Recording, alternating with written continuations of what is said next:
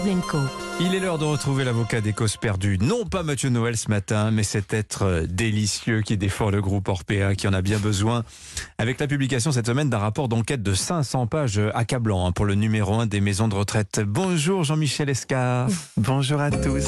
Vous m'excusez, je fais mon petit mémo vocal pour mon fichier client. Avec moi en studio, Pavlenko Dimitri, 41 ans, alopécie prometteuse avec échec patent de tous les traitements anti-chute. Et vu la fréquence à laquelle sa collègue s'exclame est parti faire son petit pipi. Soit en moyenne 4 fois sur une matinale de 2h30, soupçon de prostate défaillante. À ses côtés, Madame Haddadi, abject. 39 ans, toujours enjouée malgré le spectre de la ménopause. Attention Anissa, vous savez, tout s'enchaîne très vite. Le périnée s'affaisse, entraînant dans sa chute tout le reste. Ne tardez pas, je vous laisse ma carte. Jean-Michel Escar, Orpea. On a des très belles promos en ce moment, notamment dans notre EHPAD de Courbevoie. Moins 30% sur les chambres avec vue sur le cimetière.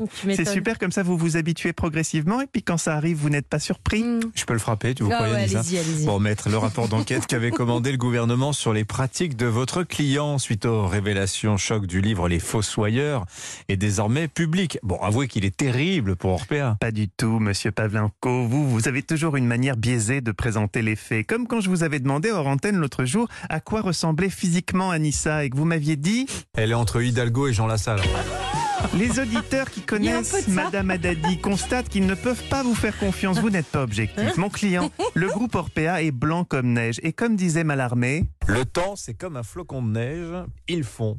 Bon, oui, Dim- Dimitri Mallarmé, c'était son frère. Il est moins connu. Bon, maître, puisque vous bottez en touche, entrons dans les détails. Le rapport dénonce de nombreux dysfonctionnements, au premier rang desquels le rationnement imposé aux pensionnaires. Et Il y a là un quiproquo, monsieur Pavlenko. Oui, nous rationnons nos pensionnaires, mais c'est parce que chez Orpea, nous croyons qu'il n'y a pas d'âge pour séduire. Or, nous sommes déjà presque mi-avril. Dans tous nos EHPAD, c'est objectif Summer Body.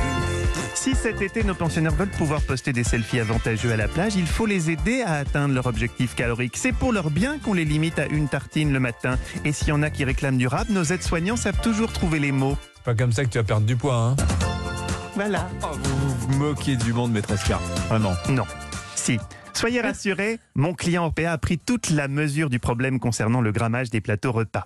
Et je suis en mesure de vous annoncer au nom de mon client une formidable nouvelle pour tous les pensionnaires des établissements Orpea, enfin, tous ceux en tout cas qui auront encore un pouls à midi, un menu spécial Pâques. Car voyez Dimitri, chez Orpea, nous pensons que les viocles, les personnes du troisième âge, Oh. ont droit aussi de croquer à pleines dents, enfin, à pleine stéradent, dans la magie de Pâques. C'est pourquoi au dessert, à midi et cependant toute la période pascale, nos pensionnaires pourront déguster des œufs surprises Kinder.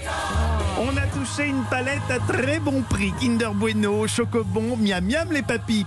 Et ce n'est pas fini puisque conscient du choc provoqué par ce vilain rapport, Orpea a décidé également d'offrir ce soir à ses pensionnaires un dîner thématique Ti Amo Italia avec pizza Buitoni pour tout le monde.